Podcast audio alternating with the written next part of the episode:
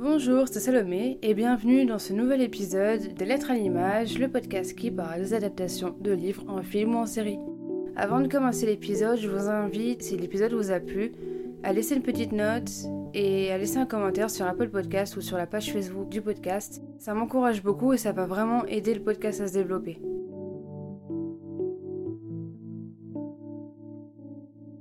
Qu'est-ce qui fait que tel ou tel film ou série est une bonne adaptation?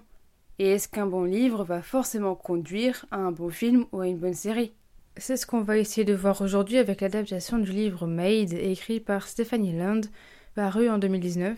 Ce livre a adapté la mini-série Made que vous n'avez pas pu louper sur Netflix, je pense. C'est une série qui est sortie en octobre 2021. C'est l'histoire d'une jeune mère américaine qui se retrouve seule et sans ressources après avoir quitté son petit ami violent et qui trouve un emploi comme femme de ménage pour survivre avec sa fille. C'est un livre autobiographique qui raconte les années de galère de Stephanie Land.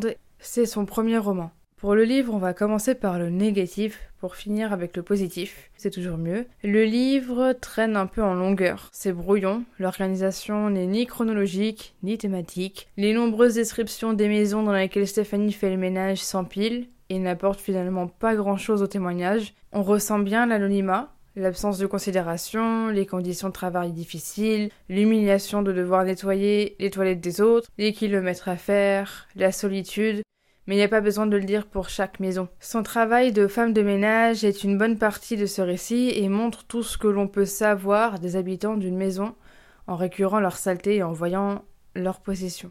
Elle détaille également beaucoup sa manière de faire le ménage et ce n'est franchement pas passionnant du tout. Par contre, pour le positif, le style de ce récit est simple.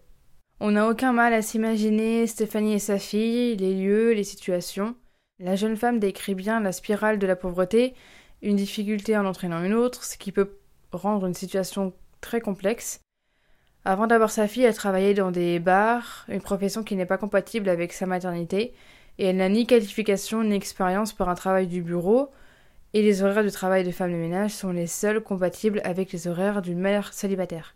De plus, travailler a un coût, il faut avoir une voiture, acheter l'essence, conduire d'une maison à l'autre, un temps passé qui n'est pas forcément payé, trouver un moyen de garde pour sa fille ou la confier à son père qui n'est pas forcément fiable et avec qui les relations sont tendues.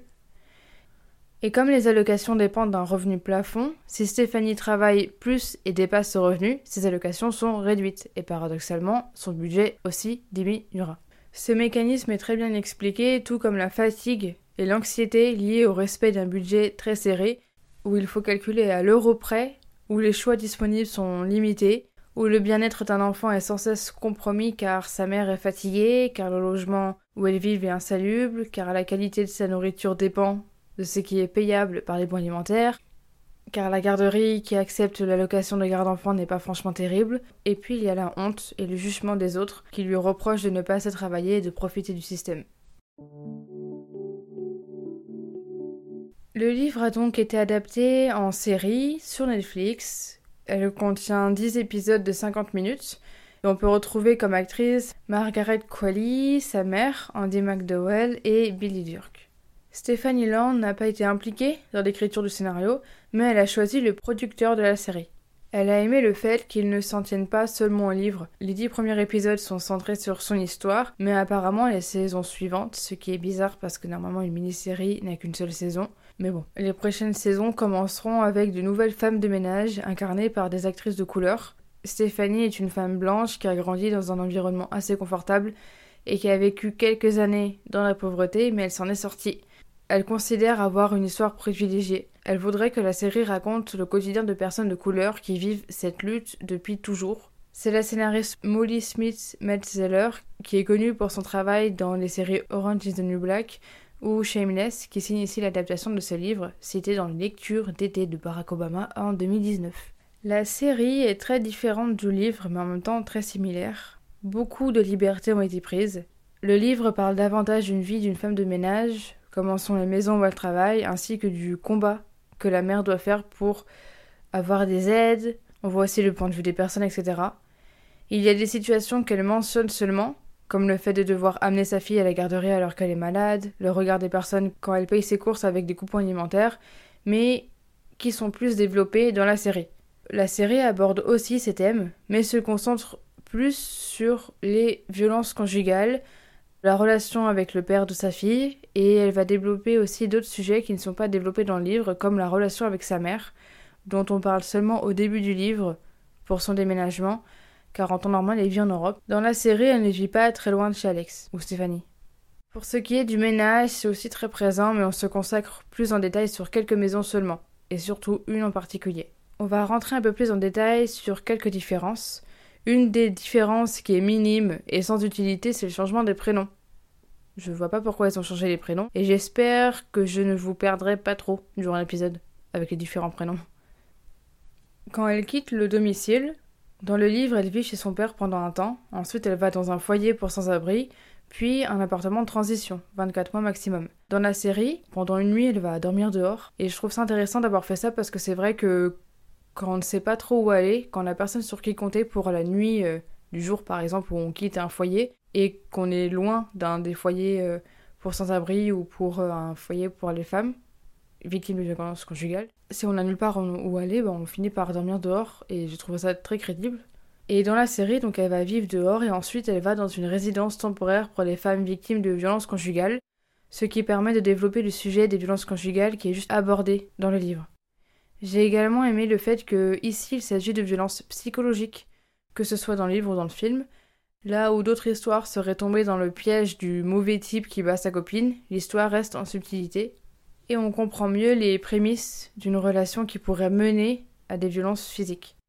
On comprend également l'importance du poids des violences familiales et des répétitions des schémas, car la mère d'Alex est bien plus présente dans la série, très présente même, et on va en apprendre plus sur elle et sur ses relations avec les hommes, d'où l'idée de schéma. Je ne vais pas vous faire un dessin. Si dans la série Alex ne compte pas trop sur son père, car il est lui-même dans une mauvaise passe financière, dans la série c'est pour un autre aspect. Vu que la mère d'Alex est plus présente, on va vraiment plus développer cette relation mère-fille qu'elles peuvent avoir et surtout voir aussi la complexité du fait que la mère de Stéphanie est bipolaire. Donc on voit que sa mère représente mais qu'elle ne peut pas forcément compter sur elle. J'ai beaucoup apprécié que l'aspect des violences conjugales soit beaucoup plus abordé, que ce soit grâce au foyer pour les femmes victimes de violences conjugales ou la relation entre Alex et Sean. Cela permet vraiment de mieux comprendre la psychologie des victimes et de mieux connaître les mesures mises en place pour les aider. Et surtout, ça permet de vraiment montrer que les violences psychologiques sont également très graves le couple dans cette histoire est jeune et beau, ils ont une petite fille de 3 ans super mignonne, sauf que depuis 2 ans, Alex ne travaille pas, n'a plus de carte bancaire et vit isolé dans un mobilhome avec son enfant. Et quand Sean boit trop, il pète les plombs, il devient violent, pas contre elle, enfin pas encore, et elle est complètement dépendante de lui, financièrement. Et quand, après une énième dispute, la jeune mère retrouve des morceaux de verre dans les cheveux de sa fille, elle s'enfuit. Ça c'est grave car c'est aussi une violence, c'est une violence qui mène à des violences physiques. La série donne de la profondeur aux personnages, comme la mère d'Alex, mais aussi le personnage de Sean, Jamie dans le livre. Même si c'est le personnage le plus noir, on apprend à connaître le fond de sa vie et sa psychologie interne. Il a une situation dramatique, puisque c'est de lui que tout part, mais quand on en apprend davantage sur sa vie, on a presque envie de lui trouver des excuses. Ça n'enlève pas le mal qu'il fait, ça lui donne une teinte plus intéressante et plus nuancée. Et il y a aussi, encore une fois, cette idée de schéma qui est plus développée dans, l'histoire. Dans le livre et la série, on voit le côté horrible et dégoûtant du métier de dame de ménage, mais dans le livre, on peut également voir qu'il y a quand même des personnes qui ont de la considération pour les femmes de ménage, car certains lui offrent des cadeaux, comme des bougies ou des petits trucs à manger pour sa fille. Dans la série, on voit moins de maisons, mais on voit surtout une relation qui se développe avec une femme chez qui elle travaille et qui va apprendre à Alex que c'est pas parce qu'on a une grande maison et de l'argent qu'on est forcément heureux. Et les deux femmes vont vraiment s'entraider mutuellement de différentes manières. Dans le livre, on sait donc que Stéphanie veut devenir écrivaine, que ça a toujours été un rêve. Elle avait été admise à la faculté quand elle a appris qu'elle était enceinte de sa petite fille, donc elle n'est pas allée faire ses études, mais elle avait toujours ce désir d'écrire. Cet épisode a été un petit peu plus court parce que Il y a beaucoup de différences, mais je vais pas non plus rentrer trop dans les détails. J'ai vraiment abordé les sujets principaux qui me paraissaient intéressants à l'adaptation et ce que j'ai préféré. Mais pour résumer, je trouve l'adaptation mieux que le livre, car on développe plus les personnages, les relations entre eux et le thème des violences conjugales, sans autant développer l'aspect ménage, comme dans le livre, qui est, comme je vous l'ai dit, pas franchement intéressant. Merci d'avoir écouté l'épisode, j'espère qu'il vous aura plu. N'hésitez pas à me dire votre avis sur les adaptations dont j'ai parlé et à me recommander d'autres. N'hésitez pas non plus à vous abonner au podcast pour ne louper aucun épisode. A bientôt dans des lettres à l'image.